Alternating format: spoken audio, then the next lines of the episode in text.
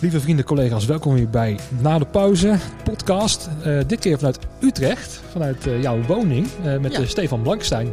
Nou, welkom in Utrecht. Ja, dank voor je uitnodiging. ik zag ineens een advertentie van jou voorbij komen met de gitaarles 030. Ja, dat klopt. ja, dat zijn mooie tijden om dat lesgeven weer eens op te pakken. Ja, ja precies. Wat is ja. het ook een, een, een passie van je geweest? Nou, ik heb het heel lang best wel veel gedaan. En de laatste twintig jaar eigenlijk bijna niet meer. Uh, omdat ik zoveel aan het optreden was, dat, ja, dat had gewoon prioriteit. En dat, dat vond ik, ja, vind ik nog steeds het leukste wat er is. Precies, ja. Want het bekendste ben jij als uh, gitarist van Guus Meeuwis. Ja. Toch? Um, hoe lang ben je daar bij, bij hem betrokken? Nou, ik denk al zo'n 17 jaar. Dat is wel heel al lang. Ja, ik denk 2003, denk ik. Ja. Het klinkt al vrijwel van het begin. Of is Guus echt nog Nee, Guus is van uh, 1995. Oh, Oké. Ja, toen nog met zijn, hoe, het, hoe is zijn bandje ook alweer? Dacht Guus Meeuws en zijn... Ja, het was Guus Meeuws en Van Gant. Van Gant, ja, dat was het, ja. Was het, en dat was natuurlijk een soort vriendengroep.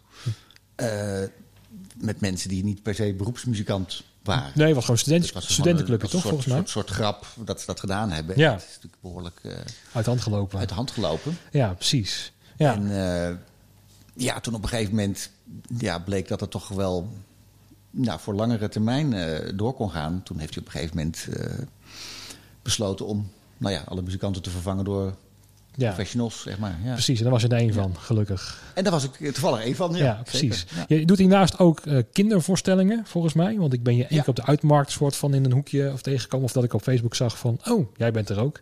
Hè, toevallig. Ehm, doe je dat ook al een, een, tijdje? Of is het ook, ja, wanneer is dat Nou, dat is denk ik ook al wel twintig jaar. Zo lang ook al, ja? Ja. ja. Loopt dat parallel aan elkaar?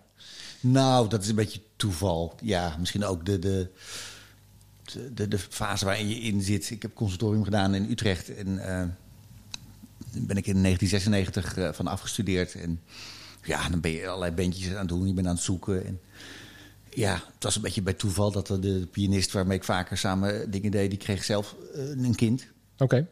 En die kwam toen met het idee om een kindercd te gaan maken. Ja. En daar zijn uiteindelijk nog velen van gevolgd. Ik, weet, ik ben zelfs de tel kwijt hoeveel dat er uiteindelijk geworden zijn. Oh, wat grappig, ja. ja. Laten we bij het hele begin beginnen. Um, ja. Want we hebben het al over, nou, bij de conservatorium uh, zei je net al. Daar gaan we dan uh, later in het verhaal naartoe. Mm -hmm. Maar waar is de, ja, de passie voor muziek en voor gitaren vooral begonnen bij jou? Nou, ik uh, als kind stond er al wel een gitaar in huis. Omdat ze, mijn moeder en mijn vader wel eventjes soort van op akoestische gitaar wat hebben zitten spelen. Mm -hmm. En uh, bij ons thuis was het wel echt een ding van, nou ja, je kiest een sport en je kiest een instrument. Dat was een soort. Uh... Ja, dat hoort er gewoon erbij. Ja, mm -hmm. dat is gewoon een opvoedingsding of zo. En uh, ja, dus dan deed je eerst een jaar algemene muzikale vorming, waarbij je allerlei instrumenten leert kennen. En diezelfde juf die gaf ook blokfluitles. Dus iedereen die stroomde eigenlijk dan na dat jaar door naar blokfluit. Want dat was. Ja. Ja, een soort basis hè, om een noten te leren lezen. Ja, voor mij was het ook inderdaad... Uh, ik wilde gitaar leren, maar toen moest ik op blokfluitles beginnen. Zo, zo was dat dan. Ja, maar mijn, ik had een oudere zus, die had dat ook al gedaan. En ik kwam als tweede en ik had zoiets ja, ik wil wel iets doen, maar alleen als het gitaar is. Dat was voor mij gelijk al... Ja, de voorwaarde.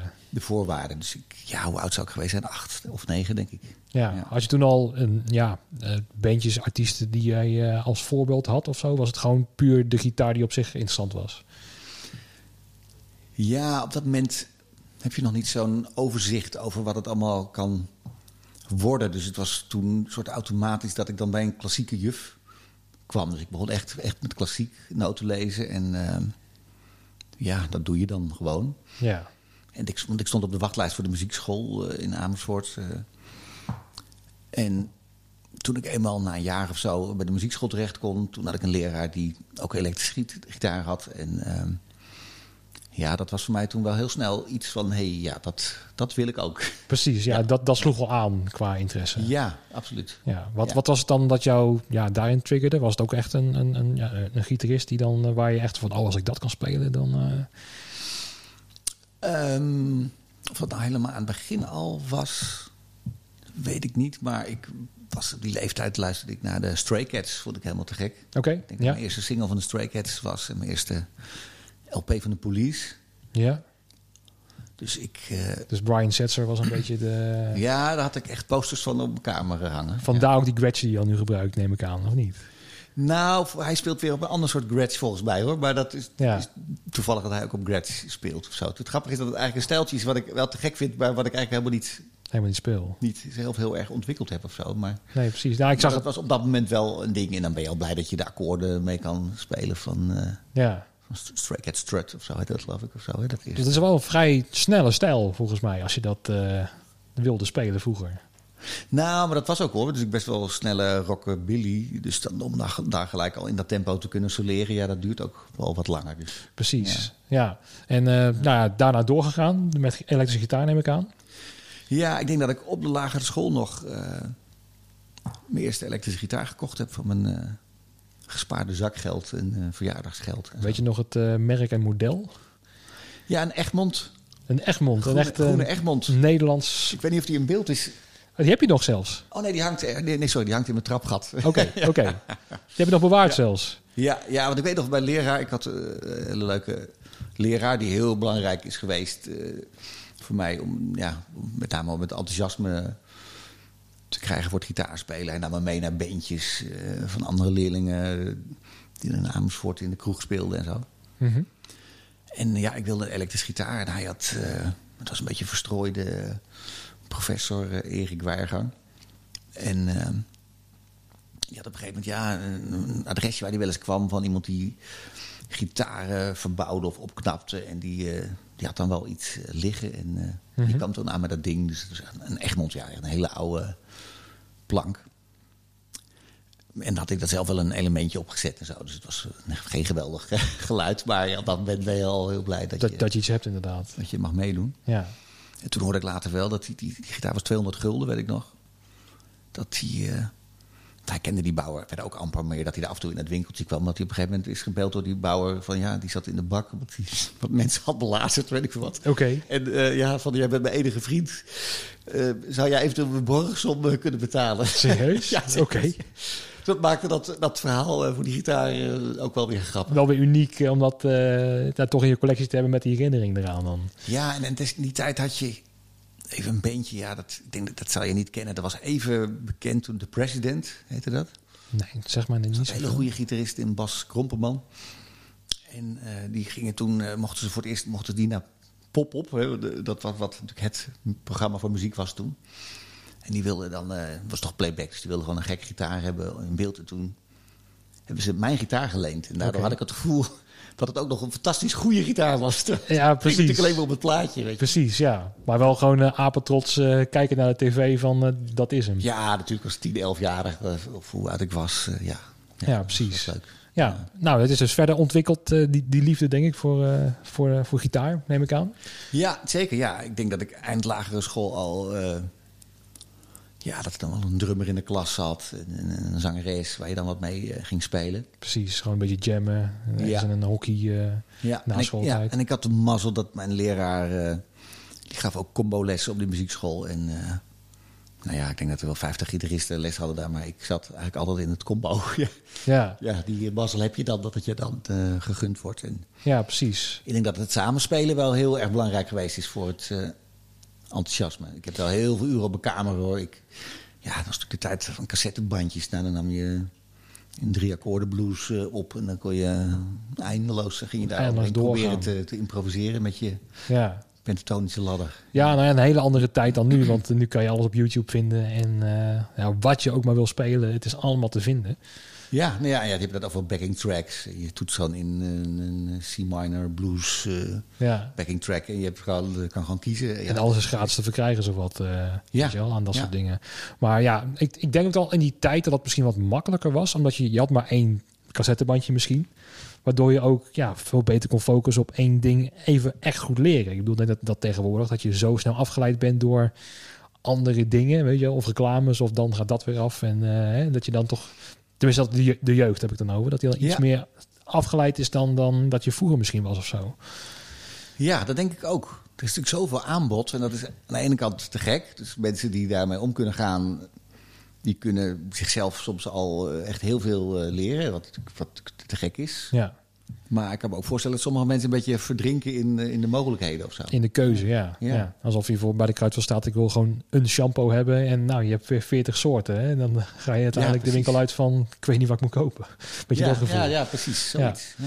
Ja. En wat was het eerste bandje waar je in eh, begon eh, te spelen? Was het echt dat schoolbandje? Of was dat... eh, Nou ja, die muziekschoolcombo's, daar daar deden we ook dan wel uitvoeringen mee en zo. Dus dat was al wel. eh, dat was wel. Het voelde wel als optreden. Dan, ik kan me nog wel herinneren hoor, want ik was heel klein van mijn leeftijd. Dus wij moesten spelen en er zaten er een paar oma's en een paar ouders eh, op stoelen. En, eh, en dan deden wij eh, Johnny Be Good. mhm. En nou, dan stond ik helemaal klaar. En ik moest gelijk dat intro dan spelen. En, en nou, dan was, gebeurde altijd wel iets. Dan was of je snoertje was Ja, ja, ja. kapot. Of, Ja, of dan ging je echt de solo op mijn knieën doen, weet je wel. En, eh, ging altijd iets fout. ja, Oké. precies. Ja, was, eigenlijk was je natuurlijk mega zenuwachtig. Maar je, dat probeerde je natuurlijk te compenseren. eh, om een beetje, een beetje stoer te doen. Hè? Ja, precies. Nou ja, als je dat eh, nu terugkijkt, nou ja, met de- grotere concerten waar je nu mee mee bezig bent, hè, dat je dan nu met zo'n rust misschien het podium op gaat van, joh, het zit wel goed in elkaar, ik doe mijn dingetje, hè, dat het dan, dat je nu achteraf kan kijken van, wat deed ik moeilijk dan in die tijd misschien, of zie je dat niet zo? Ja, zeker. Maar het is ook wel logisch, denk ik. Het hoort er Ja. voorbij natuurlijk, ja. Ik ken ook genoeg volwassenen die eh, zelfs na twintig jaar in de muziek nog steeds eh, helemaal Ja. kapot gaan van de zenuwen. Ja. Ja, ook, nou ja, het beroemde verhaal van eh, eh, Henk Westbroek natuurlijk, dat hij dan eh, een speciale flight race had waar je dan van tevoren nog even moet kosten voordat hij het podium op kan. Dus zelfs ik heb, bij... ik heb ook wel een keer meegemaakt met hem, ja. Ja, serieus, ja? Dat je dat ook een backstage hebt meegemaakt? Want ik heb alleen die verhalen natuurlijk gehoord van via via. Want ik ben ik veel te jong voor om dat überhaupt te hebben meegemaakt. En ook de oud-eigenaar, eh, die hebben heel veel met eh, ja, het goede doel opgetrokken destijds. En ja, die, die hebben al die gekke verhalen van die tijd wel verteld. Dat is wel leuk. Ja, precies. Ja. En ik heb op een gegeven moment een bandje gehad, eh Lichte Laaien. Dat is ook alweer van twintig jaar geleden. We hebben een hitje gehad, Slapeloze Nachten. En dat werd toen zo goed ontvangen door Frits Spits en Edwin Evers... die toen bij Radio 3 zat. En toen bleek ineens Boudewijn de Groot helemaal fan te zijn van ons. Oké. Dat is ook een, Haagse bandje. En eh, toen werden we gevraagd eh, om bij het Radio 2 gala te spelen. We mochten met het Metropoolorkest spelen. En dat was eigenlijk een ode aan eh Boudewijn de Groot. En Ja. ja, eigenlijk kwam iedereen, er kwamen alle zangers alleen en die deden allemaal dan één liedje van Boudewijn de Groot. En wij mochten als enige, naast het liedje van Boudewijn de Groot, ook ons eigen nummer spelen. Wat natuurlijk een ongelooflijke grote eer was. En, te gek dat je met het Metropoolorkest eh kon spelen toen. Ja. ja. hoe heb je dat ervaren? Want nu zie je vaker dat het Metropoolorkest ehm ja, eh, combinaties aangaat met artiesten en zo. Ja, nou, eh, super gaaf natuurlijk. Ja. Ja. Maar over, ik denk, hoe kom ik nou op dit verhaal? Ja, nee, daar- nu weet ik het weer.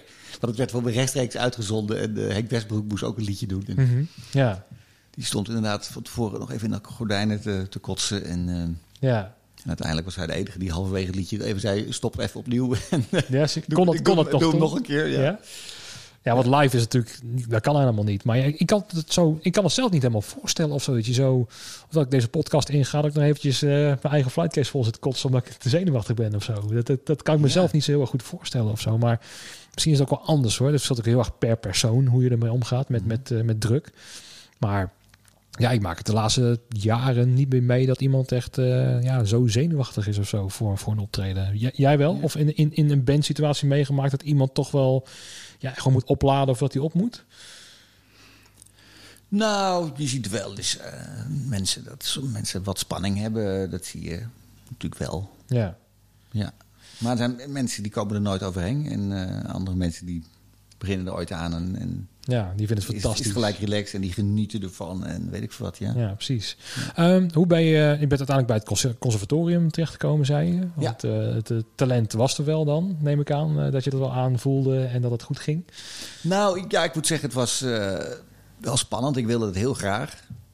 En mijn eigen leraar die raadde het me af om te doen. Mhm. Omdat hij, nou ja, zelf gefrustreerd was. En, nou ja, en, en ook om zich heen zag van hoe moeilijk het is om in die wereld natuurlijk eh, iets te bereiken. eh, van ja, misschien moet je het niet doen of zo. Maar Oké. ik ben heel blij dat ik het wel gedaan heb. Ja. Nou, ik, ik heb ze ook heel vaak meegemaakt dat leraren me dingen afraden of zo. Van nou, dat ga je niet redden, nee en zo. Nou ja, uiteindelijk komt het altijd wel weer goed of zo. Maar ik vind het wel Ja. opmerkelijk dat jij het ook ineens zegt. En dat dan eh, leraren toch ook, ja, of vanuit jaloezie in dit geval dan, maar dat ze toch dingen gaan afraden of zo. Terwijl je hebt vaak het beste met je leerling voor, neem ik aan. Maar ja, nou, nadat ik de keuze had gemaakt, stond hij er ook wel achter horen. Ja, hij me oké. volledig gesteund. En ging hij zelfs mee tot in de gang eh, op het moment dat ik het examen moest doen en zo. Dus, eh, ja, precies. En toen daarin gerold, want eh, ben je ook wel van de bladmuziek en zo? Want zo ben je dus ook, ook opgegroeid volgens mij, hè? Met klassiek voor je neus meespelen. Ja, ik, mijn klassieke basis was wel heel smal, maar eh, daardoor was het niet helemaal onbekend. Maar ik moet zeggen, gek genoeg, eh, wordt op het conservatorium eigenlijk nauwelijks aandacht aan besteed. Dus in die tijd was het eigenlijk toch vooral een, een jazzopleiding. Mhm. En nou ja, het gaat gewoon heel, vooral heel erg over improviseren, over, eh, over jazzakkoorden. Ja, precies. En ook een beetje aanvoelen welke kant het op gaat met andere muzikanten, waarschijnlijk in een jazz trio. Of... Ja, precies. Dat je samenspeelt. En, en dus ja, je moet wel noten lezen. Maar om nou te zeggen dat je hebt een soort notenleesexamen. Nee, nee, dat Nee. niet. Nee, Nee. maar ik bedoel, ik ben een gitarist die dan, ik, ja, ik weet wel wat een D-akkoord is, maar ja, een D minor 7, ja, ik weet maar god niet hoe je dat moet spelen, weet je wel. Ik weet gewoon vanaf nature, als ik iets hoor van, oh, dat gaat die kant op. En eh, dus ik weet hem heel Ja. erg zonder, als ik het echt niet weet, dan zoek ik een gitaartap op of zo, maar vaak doe ik het wel op gevoel. En je hebt toch wel twee ja, stromingen daarin, denk ik, qua type muzikant of zo. Dat je dan de ene moet echt van bladmuziek leren en ook dat voor zich hebben. En anders kunnen ze het niet spelen. Ja. En de, de ander, denk dan zoals ik kan zijn, dat het veel meer op gevoel gaat of zo.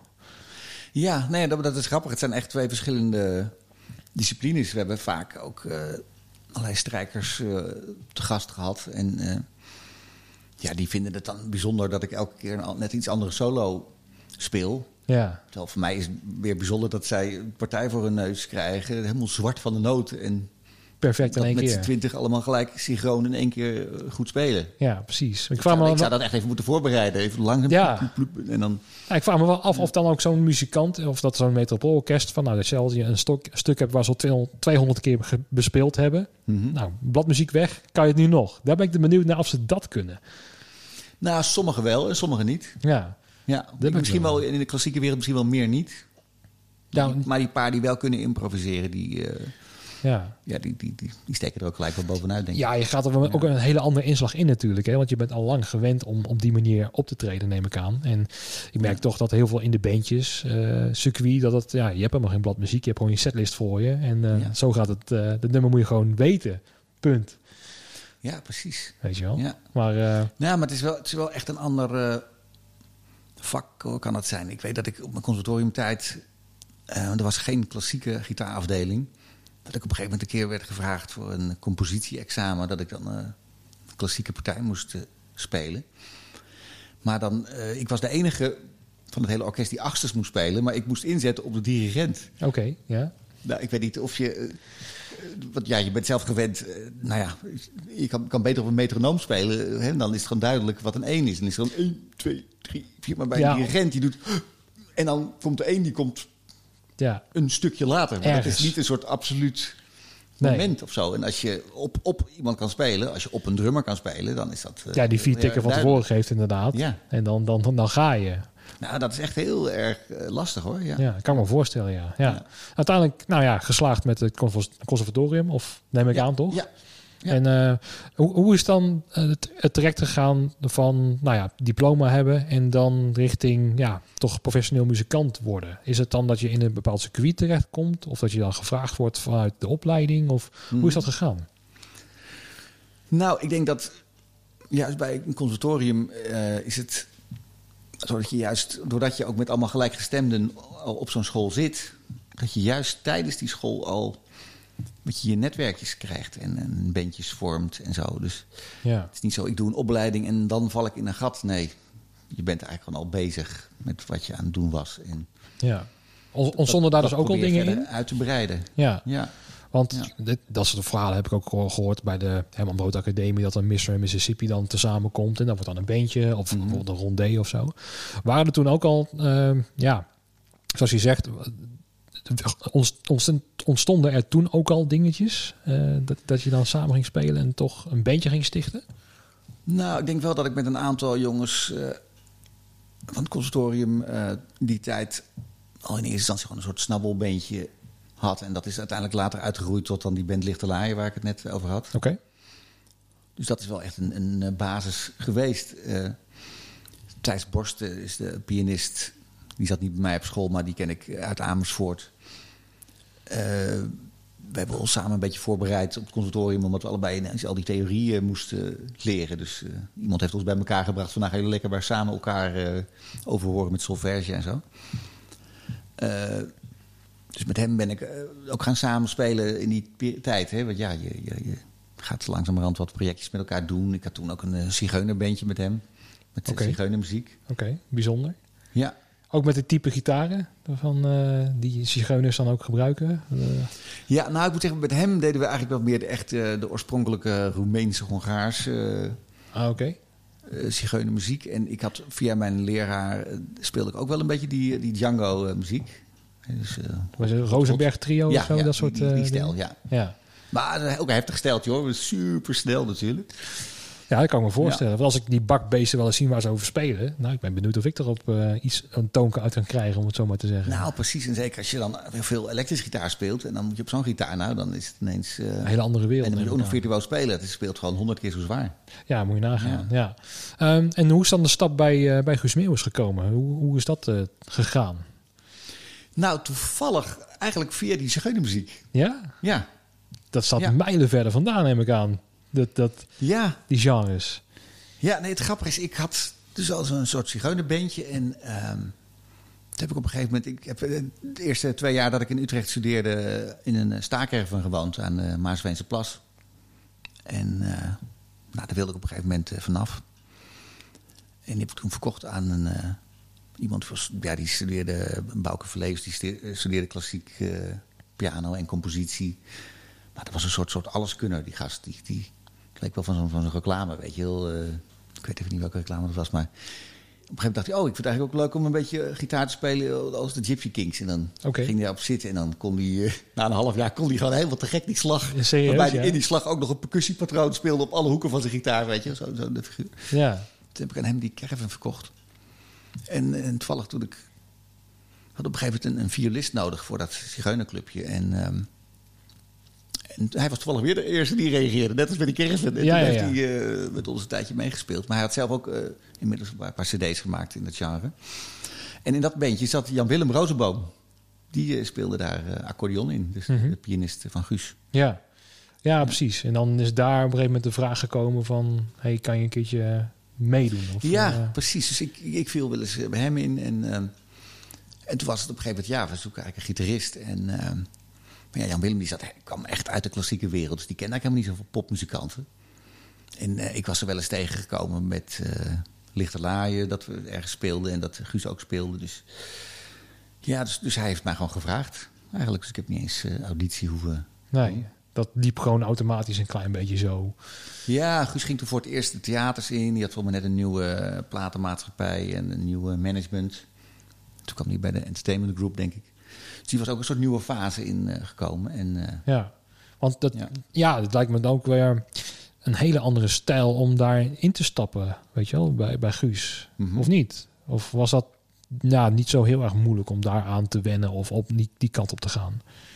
Nou, ik dacht in eerste instantie had ik toen nog niet het idee van... oh, dit gaat een band worden waar ik uh, tientallen jaren in ga spelen. Het was toen zat dus een, een klein theatertoertje van, uh, weet ik wat, misschien 16 of 18 uh, dingen. Dus ik ging er een beetje vanuit van dat is het gewoon. En Precies. Als een soort klus of zo. En dat ik dan zou blijven hangen, dat had ik toen ook nog niet kunnen bedenken. Nee. Hey, ik was toen ook nog niet zo lang van het conservatorium af. En Guus had ook wel een beetje een imago onder muzikanten van, uh, nou ja, altijd grapjes over kedengedeng, weet je wel. Ja, alleen ja, maar ja. kedengedeng ja. zou zijn. Dus... Ook van een reclame trouwens. Ja, nee, dat, ja maar die kwam pas veel later. Ja, precies, ja.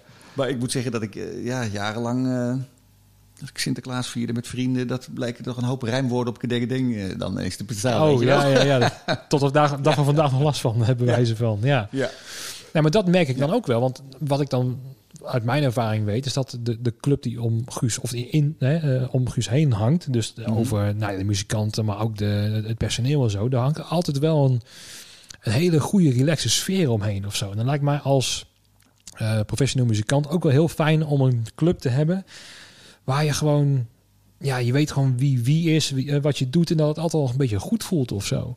Ja. Want dat, ik denk dat het ook niet Nou, lang in ja. elk gezelschap is. Nee, absoluut. Ja, nee, want ik kwam daarbij en ten eerste merkte ik al snel dat in de, muziek echt een enorme stijgende lijn zat. En het is ook heel leuk dat ik daar ook mijn bijdrage aan heb kunnen leveren. Een soort groei in uh, sound en zo. Ja.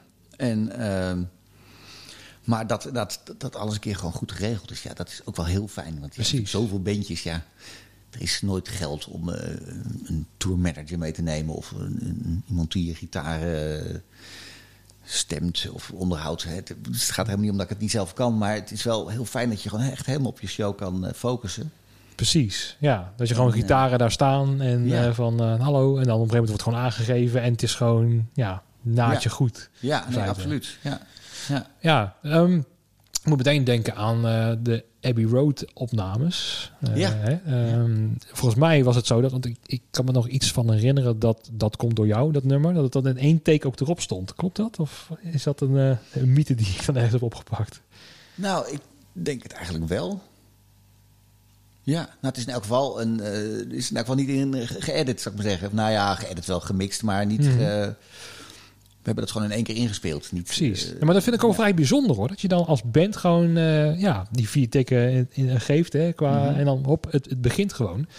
En dat je dan uh, al die muzikanten met elkaar gewoon geen fout maakt. En dat het gewoon soepel loopt of zo. En zeker bij een Abbey Road waar je dan ja, misschien ook wel uh, misschien iets extra gespannen voor kan zijn. Want ja, dat mm -hmm. is de studio misschien wel. Ja, dat kan, kan ik wel herinneren. Daar zat wel wat spanning op. Ja, ja. ja want het werd ook nog allemaal met camera's gefilmd. Ah, ja, zo. Da en, daar zag ik het dus van, weet je. Dat en het moest in een paar dagen tijd. Want we hadden, ik denk dat we drie dagen hadden daar. En je had natuurlijk twee teams. De een die wilde gewoon een goede plaat maken. En de ander die wilde een mooie documentaire maken. Dus ja. Ja, ik kan me ook wel herinneren dat ik in een take was dat er een cameraman ergens op ging staan wat dan kraakte. Ja, dat was dan wel even, gaf wel wat wrijving natuurlijk. Ja, dat kan ik me voorstellen, ja. Want uh, dat maak ik ook al met tv mee. Dat dan als je uh, dat er twee totaal verschillende werelden zijn. En mm -hmm. dat ze uiteindelijk voor ieder zijn eigen ding bezig is of zo. Dus, ja, ja, natuurlijk iedereen heeft zijn eigen belang. Ja, precies. Ja. Want ook, nou ja, ik, ik ga geen, helemaal geen namen of partijen noemen of zo. Maar het is heel vaak zo dat uh, als je bent opgesteld en dan komt uh, de, de filmcrew binnen hè, of de cameracrew en, en die krijgen altijd voorrang. Of die denken dat ze voorrang hebben. Dus dan op een gegeven moment ja. dan met de camera hoppakee tussendoor. En als ze iets omstoten van qua backline, ja, dat uh, film is belangrijk hè. Weet je wel? Ja, precies. Omdat de regiewagen dan gewoon zwaar in de weg staat. En van, ja, nee, hier staan we gewoon. Hier moeten we, hè, hier moeten we Ja. filmen. En, uh, maar goed, dat is, dat is een tota totaal terzijde. Maar Nee, maar dat, dat heb je natuurlijk wel. Uh, ik, ben- in theaters merk ik het altijd heel erg. Hè. Je hebt altijd een eigen crew, een Ja. vaste crew van een theater. Daar voel je altijd een soort ja, ding. En dan hoor je wel eens... eh, ik ben er dan meestal zelf natuurlijk helemaal nog niet bij. Maar dan hoor je altijd van... Ja, kwam, in plaats van om tien uur kwamen we om... eh 11 uur aan, maar ja, dat- is het vaste tijdstip dat ze bij het theater eh, koffie drinken. Dus Ja, of zo, ja, dat ja, soort ja. verhalen, weet je wel. ja, dat klopt. Nou, ik- om even een context te geven. Ik heb zelf eh, mijn allereerste stage was in een theater. Oké. Ehm, dus ik ben daar, ja, soort van, eh, is daar het vak geleerd. Mhm. En inderdaad, wat je dan zegt, kijk, uiteindelijk, ik heb zoveel in de rock'n'roll gedaan, hè, qua, nou ja, festivals, weet je wel, gewoon echt die modder in de klei staan. En dat is een totaal andere mentaliteit. Mhm. En ik merkte toen al, inderdaad, nou ja, om tien uur dan eh, kom je binnen, nou, een bak koffie. En vaak een kwartier, half uur voordat het eh, gezelschap binnenkomt, weet je wel. En dan doe je al een bak koffie. En dan komt de trailer binnen. Oh ja, trailer naar binnen. Nou, koffieheren. Dan ga je weer in de koffie, Mhm. weet je wel. En eh, dan is de eerste man of... ja, de, de oudste man in het theater is dan als eerste met de merchandise kist weg. En die is dan twee uur niet meer te vinden op het podium. Want er wordt al het zware, zware werk al gedaan door de rest van de crew. Ja, Dat, precies. dat soort dingetjes, weet je wel. Ja. En dat inderdaad ook... Op een gegeven moment ben ik ook weggestuurd bij het... eh, eh, ja, niet weggestuurd, maar dat was een oneenigheid. Omdat ik werd freelancer. En toen ging ik ook in het theater aan het werk. En op een gegeven moment begon ik gewoon over andere klussen te praten op de werkvloer. Dus gewoon met het gezelschap zelf, hè, eh, wat ik allemaal aan bezig ben en zo. Gewoon zoals ik nu ook een gesprek heb. Mhm. En achteraf kreeg ik te horen van, dat, dat doen we hier niet. Nee, het gezelschap is gewoon daar. En je gaat niet over jezelf hebben. Want je bent er niet voor jezelf. Je bent er om het gezelschap. en, eh, Ja, precies. ja, ja, ja. Weet je wel? Terwijl je hebt gewoon een gesprek met, met twee personen. Maar er werd toen al, nou ja, weet je al, ook met die podcast, ik, ik lul maar raak natuurlijk. Dus dat was toen ook al zo. Maar dat werd niet, uh, niet gewaardeerd. Ik vond het een beetje raar dat ik van nou, het, mijn periode is wel geweest hier. En daar kom ik veel meer op de grotere festivals terecht en zo. En het is heel normaal om gewoon een praatje met elkaar te doen en elkaar te helpen. En uh, of je nou van partij A, B of C bent, het maakt geen reet uit. We doen het met z'n allen. Ja, nee, precies. Zo, zo, zou het moeten zijn, toch? Ja. Precies. Maar dan, dan ja. kan ik me echt wel zoiets voorstellen met zo'n theatertour. Dat je dan inderdaad, dat het werktempo net even wat anders is. Ja. En dan met die tijd ook wel wat anders. Ja, precies. En dat je dan ja. uh, ook dat dingen zoals dat dan om, om, tussen vijf en zeven mag er dan niks gebeuren. Want dan is het uh, brandalarm staat erop. Dus dan mag de hazer niet, uh, niet aan. Dus je mag niet soundchecken. En mm. is er ook geen man van het theater bij om dat in de gaten te houden. Die moet gaan, ook gaan eten thuis, weet je wel. Ja, weet je, ja. dat soort dingen maak je dan mee. Terwijl op een, ja, op een normaal poppodium, ja, zet die hazer aan, doe je ding, weet je wel. Mm. We eten wel gewoon waar we zijn of we eten wel een uurtje later of zo. Ja, precies. Dat is gewoon de show het belangrijkste. En die, ja, precies. Hoe, maar dat, dat, zie je dan daarna wel weer. Ja, ja. precies, ja. ja. Um, want vanaf welk album ben jij mee gaan werken met, uh, met Guus Meeuwis? Ik denk vanaf Abbey Road. Dat was ook echt de eerste ja. meteen. Ja. Dat is een mooi binnenkomen dan, of niet? Ja, dat is natuurlijk een perfecte studio om eens wat te proberen. Ja, ja. heb je, heb je daar zelf geen sentiment, uh, een sentimenteel gevoel bij gehad? Dat je nou, toevallig, Abbey Road is toevallig wel mijn favoriete album uh, inmiddels uh, van, van de Beatles zeker ook. Uh, ja, dat is natuurlijk wel gaaf. Het moet dus ook echt nog oude zooi, even zo te ja, zeggen. is dat dan mythisch of is het gewoon oude zooi? hoe, hoe zeg hij het Oh, zeggen? nou, het is, het is vooral... Nee, maar het is juist leuk als je op het toilet komt... en je ziet echt van die hele oude pisbakken hangen. Ja, dan denk je toch van... oh ja, hier Ja. stond John Lennon destijds ook. Ooit, eh, ja, precies. Ja, ik weet het. het is toch, dat gaat er toch wel even door je hoofd. Ja, Ja, zit er ook een groot verschil tussen, uh, nou ja, bijvoorbeeld uh, de befaamde Abbey Road en de Nederlandse goede studio's? Of is dat allemaal wel ver te vergelijken met elkaar? Nou, het is een hele grote, hoge ruimte. Uh, die natuurlijk ook een bepaalde akoestiek heeft. Dus dat maakt hem sowieso wel uniek. En uh, het is niet zo dat er heel veel moderne apparatuur stond. En, uh, maar ja, het was ook niet de bedoeling dat het dan precies hetzelfde zou klinken als in Nederland. Nee, precies. Dus het, het, het mocht ook een beetje wat meer een live geluid hebben. Ja, meer ambient, om het zo maar, Ja, ja, zo maar te zeggen. Ja, Ja, en daarom dus. Als je goed luistert, eh, dan zou je ook bij dingen echt wel anders misschien willen. Hè? Als je gaat, gaat mierenneuken op je eigen geluid. Ik weet, Mhm. met die akoestische gitaar, ja, die hadden zoveel overspraak. Dus dat moest eigenlijk ook op kabel. En er stond wel een microfoon. Maar ja, als gitarist wil je eigenlijk het liefst alleen maar microfoongeluid hebben. Maar precies. Ja, ja dat, dat klinkt gewoon echt anders. Nou, 100%. Ja, als je het Ja. piezo-element gewoon solo hebt, Ja, dus is ja. vaak meer gerasp dan, eh, dan een nou, vol daarom, geluid. Daarom. Dus dat is, uh, ja, als je puur hebt over dat komt door jou, ja, uiteindelijk is het gewoon wat het is. Maar zeker op het moment dat je het dan net hebt gedaan, denk je, goh, eigenlijk had ik die gitaar uh, anders willen hebben. Had anders, ja, precies. Ja. Is het dan ook wel dat je het kan accepteren en denkt van, nou ja, het is ook al eigenlijk mooi zoals het is? Of altijd nog wel het gevoel als je terugluistert, mm, dat het nog een beetje gaat wringen? Nou, nee, eigenlijk nu niet meer. Maar dat is vaak als iets net af is, dan hoor je uh, alles. En, Ja. en dat heeft vaak een paar jaar nodig om. Uh, ja. je, je kan ook vaak helemaal niet goed dan zeggen: is het nou goed? Of je hebt wel bepaalde tracks waar je een beter gevoel bij hebt dan andere of zo. Dat voel je natuurlijk wel tijdens het spelen. Precies, ja. Was je dan blij dat je dan op het podium stond en dan wel het goede geluid had? Nou, dan speel je ook weer met Pietzo. Uh, Ja, dus, ja. dus dat is toch steeds hetzelfde. Ja, precies. Ja. Maar en dan in kleinere settings, want ik neem aan dat dat nummer misschien ook wel gewoon wat, wat semi-akoestischer wordt gespeeld. Is het dan ook, voelt het dan ook beter of zo? Of, uh... Nou, toevallig is dat wel een nummer wat ik nog steeds graag speel. En wat eigenlijk nog steeds standaard bijna altijd wel op de setlist staat. Ja, want ik, ik vind altijd zo'n mooie opbouw in zitten in dat nummer. Weet je wel, gewoon echt rustig gaan beginnen. Ik heb vaak met, weet je wel, ik vind, ik vind het heel mooi als nummers echt een mooie opbouw hebben en tot een, Ja. tot een climax komen, om het zo maar te zeggen. Ja, het is natuurlijk ook een uh, Italiaanse cover. Hè? Dat, Ja. is, dat hoort ook wel een beetje bij het Italiaans. Ja, weet echt het temperament, ja. ja. ik geloof dat Guus het nummer op zijn vakantie in Italië uh, gehoord heeft. En dat hij toen dacht, goh, dat is wel leuk. En toen heeft hij dat laten vertalen. Ja, nou, het, het klonk wel alsof het uit zijn eigen, eh, eigen doos zou, zou komen, om het zo maar te zeggen.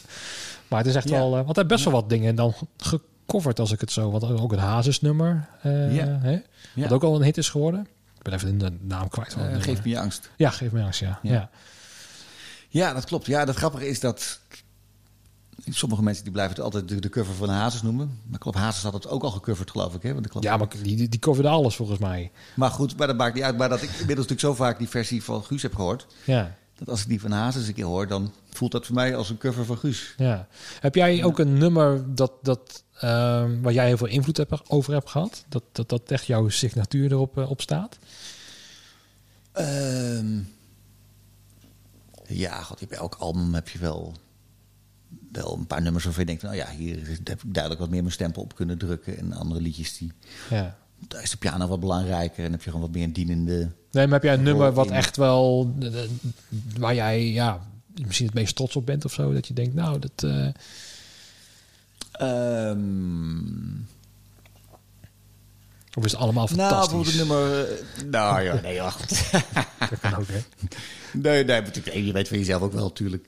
Dat verschilt, weet je. We hebben ook nog vaak met twee gitaristen gewerkt. En dan heb je ook zo dat het ene eh, nummer heb jij wat meer een aandeel, een andere nummer de ander. Hè, dus, dus natuurlijk is het leuk als je eh, af en toe een solootje hebt of zo. Hè. Ik bedoel, ik denk het nummer groot zijn, wat, wat hij altijd speelt in het stadion. Ja, daar heb ik een beetje een Queen-achtige solo. Daar vind ik wel heel, vond ik heel leuk om te doen. Ja, Ik heb toen in België opgenomen en toen bleek er ook nog toevallig zo'n Queen-gitaar te staan in eh, ICP, weet je wel. Daar heb je echt een soort magazijn met eh, Mhm. een soort, soort snoepwinkel. ja. En ook daarop ingespeeld? Of, eh, En daarop ingespeeld. Oké. Maar ik moet zeggen, dat is, aan de ene kant is het fantastisch, zo'n snoepwinkel. Maar de praktijk is dat je nooit de tijd hebt om echt ook alles uit te proberen. Want als je natuurlijk voor elk partijtje wat je speelt... tien versterkers en twintig gitaren gaat uitproberen, ja dan... Ja, en live is ook bijna onmogelijk om dat er weer na te bootsen, neem ik aan. Ja, nee, maar dat is natuurlijk niet zo erg. Het gaat dan in eerste instantie om Ja, precies. op de plaat eh, komt. Ja, precies, ja. ja. Ehm, hoe was het voor jou, en dat is dan weer een hele andere vraag, maar hoe, hoe was het voor jou de eerste keer Vrienden van Amstel? Want ik kan me zo voor, voor- voorstellen, ik heb daar zelf nooit gewerkt, maar wel nou ja, dingen eh, eh, vaak van meegekregen. Mhm. Dus ik kom dan eh, ja, wel eens langs om te kijken hoe het, eh, hoe het eruit ziet hè, qua techniek en zo. En ja, je hebt het heel vaak gespeeld, eh, neem ik Ja, aan. ja. Ehm, is, is dan ook vaak de fout gemaakt dat je dan eh, de eerste drie avonden gewoon flink aan de zuip gaat en dan na dag vier niks meer waard bent? Of is dat, eh, is dat je nou, daar zit wel een zeker risico in. Hè? Want soms ligt het een beetje aan hoe je in de show zit. Hè? Ook welke volgorde je hebt, denk ik, in de show, neem ik aan. Ja, kijk, je hebt ook bandjes die spelen gewoon twee liedjes helemaal in het begin van de avond. En die Ja, kunnen daarna helemaal los. En je hebt ook wel eens dat je... Uh, doe meestal een paar blokjes in het begin, in het midden en aan het eind nog een keer. ja, Het is wel eens voorgekomen dat ja. bij het laatste nummer afgetikt moest worden... dat er wel Ja. sprake was van nou misschien... moeten we morgen toch even een beetje rekening daarmee houden. ja, precies. En lijkt me voor een gitarist wel iets makkelijker dan voor iemand die eh, ja, de, de zang eh, doet in het bandje. Want ja, als Ja. je dan je stem kwijt bent, ja, dan uh, dat is je instrument in feite. Ja. Weet je wel? En hoe, uh, wat voor een hangover je ook hebt. Uh, ja, natuurlijk zal je wel iets merken aan het gitaarspel. Maar die komt eerder mee weg, denk ik, als, uh, als leadzanger van een bandje. Ja, het verschilt ook een beetje per nummer.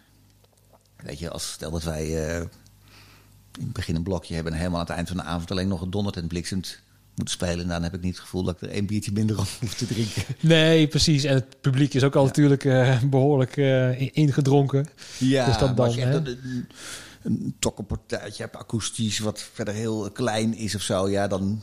Dan hoor je elke, alle fijne motoriek veel beter. Hè? Dus dan, Precies, dan ja. is het wat kwetsbaarder. En dan zou ik er wel meer rekening mee houden. Zijn het ook echt de twee uh, grote uh, uh, hoogtepunten shows voor, voor jou ook persoonlijk? Dat je dan bijvoorbeeld een Vrienden van Amstel en een groots hebt? Of is dat Mhm. mm -hmm. totaal niet zo? Nou, ik heb met Guus natuurlijk een aantal buitenlanddingen gedaan. En dan denk ik vooral aan de Royal Albert Hall. Want dat was toen voor ons ook nieuw dat we dat in het buitenland zouden deden. En dat die bak gewoon gelijk vol zat. En ja, nou ja dat, dat zal ik gewoon nooit vergeten. Dat je, Daar gaat ook een ja. verhaal over. En dan moet je ook weer zeggen of het waar is, ja of nee. um, dat op een gegeven moment, uh, nou sla maar bier in, was het uh, richting, uh, richting de zaal. Zo van, nou, we hebben, we hebben genoeg bier hoor, dat gaat, dat gaat wel lukken. Nee, sla er maar extra in, want het is wel gesmeeuwis publiek wat op afkomt. Ja. En zo van, nou, dat komt wel goed. En ja, na twintig minuten was het bier al op. Ja, ik, de exacte aantal minuten weet ik niet, maar het was dat geloof ik halverwege was alles op. En uh, ja. het biertje wat wij na afloop moesten drinken, dat hebben ze bij de Chinees om de hoek uh, moeten halen. Ja, ja, dat is ook weer een bijzonder verhaal dan. Dat dan de venue dan niet gelooft dat er zoveel ja. gezopen wordt door het publiek of zo. Maar dat, dat, dat, want zo vaak komt het dan niet voor dat daar uh, ja, bands zoals Guus Meeuwis dan staan, neem ik aan. Toch? Of, het was al nee, bijzonder. Dat was, was voor hun ook een, een, een, nieuwe ervaring. Ik heb wel gehoord over mensen die dan in die zaal stonden dat die echt naar achter gelopen zijn van, uh, naar hun collega's van sorry, je moet even hierbij zijn, want dit heb je nog nooit meegemaakt. Ja. Een totaal ander soort feestje dan, uh, ja, Precies. natuurlijk allemaal alleen maar wereldsterren daar ongeveer gestaan, maar ja, de Adele. dat is blijkbaar zo, en, toch weer iets anders of zo. Ja, ja want hoe, wat, was, wat voor publiek kwam dat af? Was het echt gewoon uit Nederland dat, dat overvloog of reed richting, uh, richting Londen? Of was het ook wel lokaal en die dachten van nou, ja, geen, lijkt me wel leuk om dat een keer mee te maken? Nou, ik, volgens mij is het een beetje een mengeling. Voor het grootste gedeelte zullen er alleen maar Nederlanders gezeten hebben. Maar in zo'n stad wonen en werken natuurlijk ook heel veel Nederlanders. Dat is ook waar, ja. ja. Dus dat is een deel. Ik denk dat er ook wel uh, bijvoorbeeld stelletjes waren. Ik kan me voorstellen dat je daar als dat je daar werkt en een Engelse partner hebt. Je denkt, nou, ik ga jou eens meenemen naar Ja. een Hollands feestje. Die verhaal heb ik ook wel gehoord. Ja. Van, dat, die, die, die, die, die- nou ja, dat, dat Ze verstaan er geen kloten van, maar het is wel super gezellig. gewoon mee te maken wat dat dan is of zo. En daarnaast eh, heb ik ook gehoord van KLM-vluchten... eh, waar gewoon Guus Meeuwis op, op, op de speakers stond. Oh ja? Heel veel vliegtuigen aan Oh, grappig. waren. Ja. Grappig. Want er zijn dus eh, op drie locaties geweest, of niet? In Sydney, zei je al? Dat het, ja, Sydney was vorig jaar en dit was natuurlijk Londen. New York zat eraan te komen. Parijs. Ja, New York, dat had in de herfstvakantie zullen zijn, maar dat wordt eh, volgend jaar. Ja, want die, die zag ik ook voorbij komen een paar weken geleden. Van nou, we zouden nou eigenlijk in New York eh, staan Ja. met, eh, met de hele, he- hele kliek. Ja, dan kom je ook achter hoeveel Nederlanders dan inderdaad in het buitenland wonen. Want dat beseffen we soms niet heel vaak. Want ja, ik ben zelf al een reiziger, dus dan kom je heel vaak reisgenoten tegen die Nederlands zijn. Mhm. Maar blijkbaar als je naar Sydney gaat of zo, dat er toch vrij veel, ja, toch wel Nederlanders zijn die denken van, oh, leuk om uh, Guus Meeuwis te zien of zo. Ja, ik denk Sydney is wel weer zo ver weg dat er zijn misschien wel een aantal Nederlanders speciaal voor gekomen, maar het grootste gedeelte is dan toch mensen eh, wel uit de regio. Ja, Maar de Precies. regio is voor hun dan ook eh, Nieuw-Zeeland en Melbourne, terwijl dat afstanden zijn die ja dat moet je echt vliegen. Want waarschijnlijk is niet dat nog steeds eh 1000 tot 2000 kilometer, ik weet niet. Maar Ja, dat voor hun is dat dan dichtbij. Hè? Ja. Ja, moet je nagaan dat wij lopen te, te zeuren. Nee, dat is een uurtje rijden. Dat is al, ah, nou, dat is al ver weg rijden. Maar voor Ja. is dat dan naar de supermarkt gaan. Nee, dat zie je vaak. We hebben ook wel eens in Dubai gespeeld. Nou, dan kwamen ook ineens allemaal mensen van alle olielanden eromheen. Ja, Voor een Hollands feestje. het lijkt me helemaal Dubai. apart om in zo'n eh, omgeving eh, daar te staan. Want Curaçao kan ik me voorstellen dat dat, nou, dat, dat spreekt een beetje dezelfde taal. Dus dat, dat, eh, dat is al redelijk bekend volgens mij. Maar ja, in Dubai kan ik me helemaal niks in voorstellen. Nee, maar dat is dat, dat, toen zijn we echt gevraagd hoor. Er was gewoon echt een, een Hollandse club daar. Die dachten van nou, we gaan eh, wat organiseren. En eh Ja, het om de, om de gol, golfclub terrein of zo geloof ik dat het was. Oké. ja. ja, want het moet ook wel een besloten ding zijn. Want anders zou je niet eens mogen drinken hè, daar. Nee, dat is een heel... Ja, ja dat, eh, ik zeg niet dat doodstraf op staat, maar het is, wordt er niet, eh, niet- gedoogd, om het zo maar te zeggen. Alleen binnen hotelkamers. Of, hè, of binnen een hotel mag er wel gedronken worden, volgens mij. Maar Ja, ik weet dat we daar door die stad gelopen hebben. En op een gegeven moment toch wel zin hadden in een biertje. En nou, dan hebben we echt een uur moeten zoeken. Toen was er ergens een hotel. En dan moest je allemaal gangen door. En ergens een soort achterafkamertje. ja, Konden we dan eh, een rondje van acht biertjes, geloof ik, eh, 100 euro of zo, geloof ik ook. Ja. ja ik ben één keer geweest in, in, in Dubai. En zo, zo apart land. Want ja, op een gegeven moment ging ik eh, nou, met openbaar vervoer. Dus ging ik de bus in. Nou, dat is, misschien heb jij dat niet meegemaakt, maar ik ging daar de bus in. Mhm. Maar, dus ik ging voorin zitten. En ineens de chauffeur van, eh naar achter jij. Ik "Mm, oké, ik loop naar achteren. Maar voorin was, was vrouwen en achterin was mannen. Oh ja, dat kan ik me niet herinneren inderdaad, nee. Dat, dat soort dingen gebeurden dan. En er waren ook eh, taxis. Die hadden allemaal kleuren op het dak. En de roze taxi was voor vrouwen. Dus ook een vrouwelijke chauffeur en een, alleen maar voor vrouwen. En de rest was voor mannen. Ja, ongelooflijk hè. Dat het dan nog zo'n scheiding is tussen mannen en vrouwen. Daar kwam ik ook ineens achter. Zo van, oh, dat is nog misschien een van de mildste landen tussen aanhalingstekens qua hè, eh, regime in dat opzicht, qua mannen en dat vrouwen gescheiden. wel zo was. Ja, jeetje. Dat het nog steeds Ja. zo is, ja. Maar dat Ja. kan ik nog herinneren van Dubai. Dat het inderdaad, nou ja, alcohol eh, was nergens te verkrijgen. En nou ja, dat soort tafereelen. Ik ging gewoon echt in de bus zitten. Ik dacht van, ja, wat loop je nou te wijzen, weet je wel. Maar eh, op naar achteren. Ja, het zijn gekke landen. Ik weet dat je, als je daar bij de douane staat, nou, dan haal je het echt wel uit, om, uit je hoofd om een grapje te maken. Ja, zo, hè? ja, precies. Nou ja, trouwens in Nederland denk ik ook al wel, maar daar helemaal. Hè? Ja, maar de- tegelijkertijd eh, voelt het ook mega veilig of zo. Ik, ik denk echt dat je daar midden in het centrum op een terrasje je telefoon op tafel zou laten liggen. Hè? ja. In een wereldstad. En dat je twee uur later terugkomt en dan ligt hij er nog. Dat weet ik zeker. Ja, er zijn zoveel expats. Ze hebben zoveel van buitenlandse handel te maken. Dat ze echt wel dat denk ik goed in de gaten houden. Eh, dat ze in ieder geval de, de buitenlanders, dat er geen reputatie komt op, op, hun, op hun stad komt te staan of zo, snap je? Ja. Dat het dan toch wel eh, goed eh, ja, eruit moet zien of zo. Nou, misschien als je hem wel pakt, dat ook gelijk je hand eraf gehakt wordt. Ja, Dat nou ja. weet je wat? Daar twijfelde ik over. Want het, op een gegeven moment ging ik naar, kwam ik vanuit Bali, kwam ik dus een tussenstop in Dubai, een dagje meepakken toen naar huis. En toen dacht ik, ja, voor de zekerheid, doe maar een lange broek aan. Want zo meteen is een korte broek is beledigend of zo. Zoiets zat in mijn hoofd. Dus ik ging gewoon met, nou, 39 graden was het die dag, gewoon met een lange broek over straat lopen. Ja. En toen kwam ik achter van, oh nou, het valt eigenlijk wel best wel mee. Eh, het, het, het had ook niet gekund. Maar ook echt gewoon op safe lopen. Geen probleem hier hebben. Want als je wordt opgepakt hier zo, dan krijg je niet een heel erg... eh sta je niet morgen zomaar met, een- met een borgtocht buiten of zo, weet je wel. Dan moet toch wel Ja. voorzichtiger zijn. Maar even terug naar, eh, naar de ent- entertainmentbranche. Eh, zou dat een druk jaar voor jou eh, zijn geweest, 2020? Nou, het zou in elk geval voor Guus een eh, jubileumjaar geweest zijn. Dus het zou een speciale stadioneditie geweest zijn. Oké. Ja, we zouden nu een, een clubtour eh, gehad hebben. Mhm. En Maar ook met je kindervoorstellingen, hè? Wat- was dat Ja. ook sprake van dat het dit jaar de, de, ja, optredens zouden zijn? nou, dat, ja, dat, loopt, dat loopt ook altijd door. Ik heb eigenlijk ehm kindervoorstellingen in meerdere formaties. Dus ik heb een eh, bezetting eh, met Isaline uh, Kakalister. Ik weet niet of je die kent uit eh, Curaçao. Dat is zeg maar niet zoveel, nee. En eh Pierre de Graaf is eigenlijk een beetje de vaste zanger. Die zit eigenlijk bij alle cd's, eh, speelt hij wel een rol. En eh, daarom hebben we nu een speciale voorstelling mee gemaakt eh, voor het Concertgebouw. In samenwerking met het Concertgebouw. Dus dat is een beetje een thuisbasis. Mhm. Maar daarnaast eh, heb ik ook eh, dat ik alleen met die zanger op pad ga. Dat we gewoon scholen langs gaan. Dus dan is het gewoon heel makkelijk. Dan neem ik gewoon een heel klein akoestisch versterkertje mee. eh, Ja, twee microfoons in kunnen. En, opgaan. Ja, precies. En dan gebruik ik gebruik mijn loopstation nog een beetje. Dat je nog wel een keer een begeleiding kan opnemen. Ja. En, Dus het is het ook allemaal Ja. gecanceld, want scholen zijn nu alweer open. Maar nee, neem aan dat nou, alweer... ik heb nog wel een paar schoolvoorstellingen gedaan. Oké. Want voor lagere schoolleeftijd eh, is nog redelijk relaxed. Maar ik had op een gegeven moment iemand die ons nog wilde boeken voor acht, acht dagen of zo. En die durfde het toch niet aan. En, eh, Nee, want ja, het zou Ja. zomaar weer op slot kunnen gaan bij wijze van... omdat de maatregelen dan weer zo Ja. streng worden voor... eh, boven een bepaalde leeftijd misschien wel zelfs.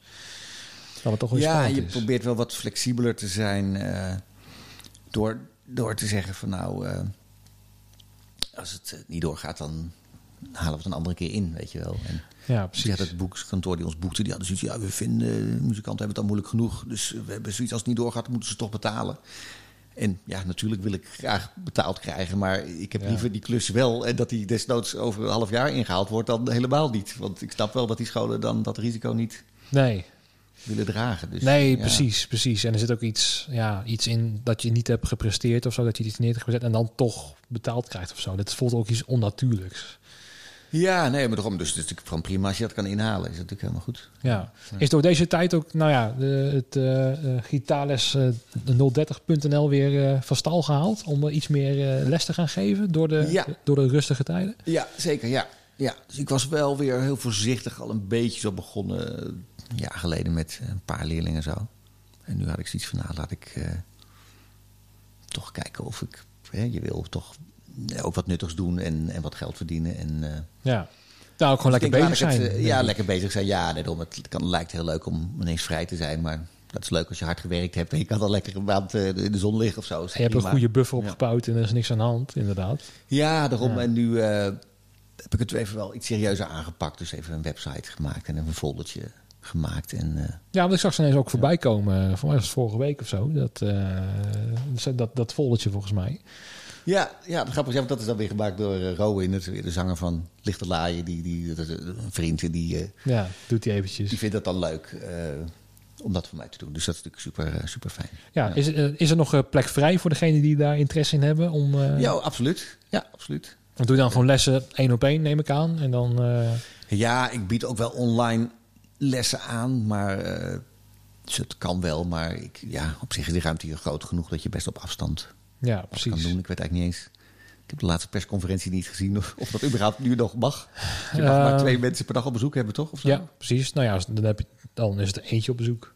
Neem ik aan. Eén leerling per dag. Ja, precies. nou, gewoon per keer. In plaats van... Wat, of bedoel je dat je ook in groepen wilde gaan werken? Dat je gewoon... Nee, nee, nee, maar je mag natuurlijk eigenlijk maar één unieke bezoeker hebben, toch? Ja, dacht ik. Precies, nou, dat is precies goed toch voor jou, neem ik aan. nou ja, dan moet je een heel goed betalende leerling hebben als je Ja, oké, op die manier. leven. Ja, precies. Nou, oh, je, maar, je bent uh, gewoon gewend het om... Het is, nu, nu, even iets strenger, dus ik, ik, denk dat het over een paar weken weer ietsje losser wordt. Dus, uh... Ja, we het hopen, want uh, ik ben er een beetje bang voor. Zeker voor de live muziek, hè, dat dat echt nog langer gaat duren. Ja. Ik hoop dat het sneller open gaat, maar ja, we zaten al op 30 man. Hè, tot uh, twee weken terug of zo. En ja. uh, nou, er waren nog een aantal dingen die je kon gaan doen. Maar was het met de Guus-concerten bij 30 man ook al dat het werd geannuleerd? Of ging het dan wel door met 30 man? Nee, nee we hebben steeds gespeeld voor uh, ik geloof 420 man. Uh, en nou ja, die laatste keer dat het naar beneden ging, een week of drie geleden, denk ik. Ja, voor 30 man, dat, dat kan echt niet in 013. Nee, het is, het is sowieso niet... Ja, ik denk misschien in ieder geval dat je nog break-even kan lopen hè, met 420 man. Of dat je nog een lichte winst uit kan halen. Mm -hmm. Maar ja, het, het, ik denk dat voor iedereen wel gewoon inleveren is en gewoon een soort van uh, therapie is, om het zo maar te zeggen. Want echt voor het geld, uh, ja, dat kan je bijna niet meer live gaan optreden. Want 30 ja, voor, man... voor 30 man is het bijna niet te doen. Maar ik heb wel een hoop collega's die uh, het dan wel doen. En dan doen ze bijvoorbeeld drie, drie, keer die voorstelling op één avond. Dat zou ook nog kunnen. Maar hoe, hoe, hoe maar kijk dan, jij dan, dan kan het ook alleen maar als je, ja, als je in een duo-bezetting is het dan net te doen, weet je wel. Als je dan één technicus hebt. Nee, precies. Zo, maar ik heb ook al gezien, bijvoorbeeld bij een Denivera, die ook wel eens een, een, ja, een videootje online gooit. Dat hij ja. dan ja, bij optreden 2, dat hij een beetje, weet je, moet nog, nog eentje doen. Of, hè, of zet hij juist in de middag, want je bent gewend om een uurtje of acht nou, op te gaan treden voor anderhalf mm. uur. Hè, of, uh, en uh, had hij echt al uh, nou, om half zeven bij zijn spreken of zo moest beginnen. Dat hij dacht al van, pff, nou, uh, weet je wel, twee op een dag is toch wel stevig. Want je moet toch wel twee keer een uur wegzetten of zo. Ja. Weet je wel. Ja. Um, ja. Dus het is, wel, het is wel anders. Want hebben jullie het ook gedaan, meerdere op één dag? Of was het gewoon echt nee, één show? Toen? Nee, met Guus niet. Bij die scholen wel. Ja. Dus dat doe ik nu uh, doe ik sowieso meestal twee op één dag. Maar nu heb ik ook een paar keer drie gedaan op een dag. Dat je, dat je net iets kleinere groepen ja. Kan doen. Misschien kan dat ook de inhoud stelt dan alweer nou, dat er vaccins zo mogen weer. Dat je denkt van nou, dan uh, nog grotere groepen en nog meer verdienen. Of is dat, uh, is dat geen optie? Uh, nou ja, kijk, nee, in principe kunnen mensen uh, voor die scholen is het voordeliger om de drie te boeken dan uh, dat is goedkoper dan drie, drie dagen los. Precies. Dus en voor ons is het natuurlijk veel prettiger dat je één keer opbouwt en je kan hem drie keer doen. Precies, ja. Dus drie is wel een beetje de max, denk ik. Maar... Dat neem ik aan, ja. Nou ja, en als, uh, als je dan uh, een technicus bent die hebt een dagprijs, dan heb je pech. Want dan moet je echt... ja, dat hoor je ook wel eens natuurlijk, hè? Ja, ja, ja, nou, ik heb wel eens verschillende verhalen gehoord. Hoor. Ook van lichtmannen die dan op een festival staan en dan twee bandjes doen en dan, dan twee keer vangen. Want ja, twee beentjes. Dan heb je gewoon een afgesproken fee per optreden.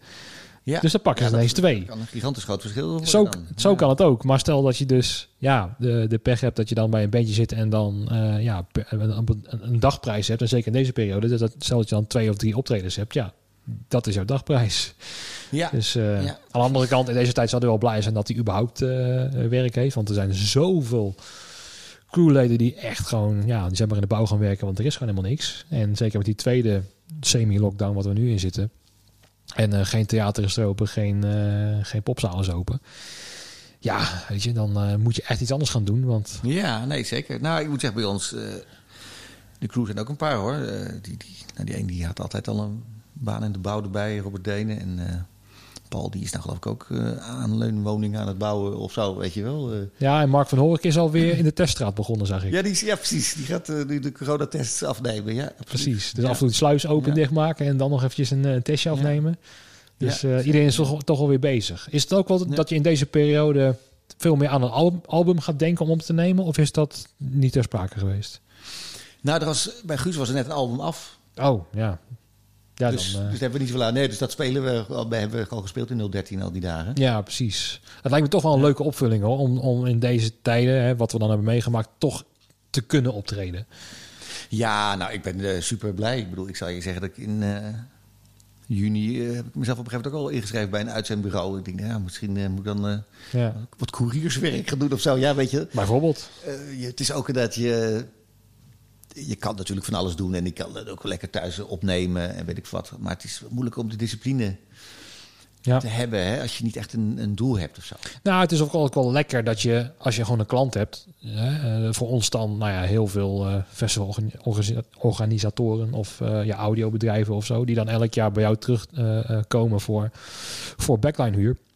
Dan weet je ongeveer van, nou oké, dan kan je mensen weer helpen of zo, weet je wel. Je bent weer bezig, maar ja, je weet gewoon dat er nu weinig ja, verhuurd kan worden of zo. Dat je gewoon je diensten niet eh, ja, afgenomen worden. En dat is Ja. toch wel een, beetje, een beetje een aparte periode hoor. Want ja, je voelt je helemaal niet, niet trots met wat je aan het doen bent. Want je hebt jarenlang, want Proton bestaat vanaf volgend jaar 40 jaar. Nou, dit is dus 39 jaar eh, als een malle gedraaid. Weet je wel, Ja. fantastisch. En eh, altijd wel spullen tekort, dus dan doe je het goed. Hè? Als je, als je al dat bent. alles steeds eh, weg is. Ja. Maar ik denk dat voor, in ieder geval voor mij, maar ik denk ook wel voor, voor, voor meerdere mensen, dat je je toch soort van overbodig voelt of zo. Of dat je dan, ja, dan moet je wel ander werk gaan doen, maar puur om geld te verdienen. En bij heel veel mensen zit er toch wel heel veel passie in wat ze doen.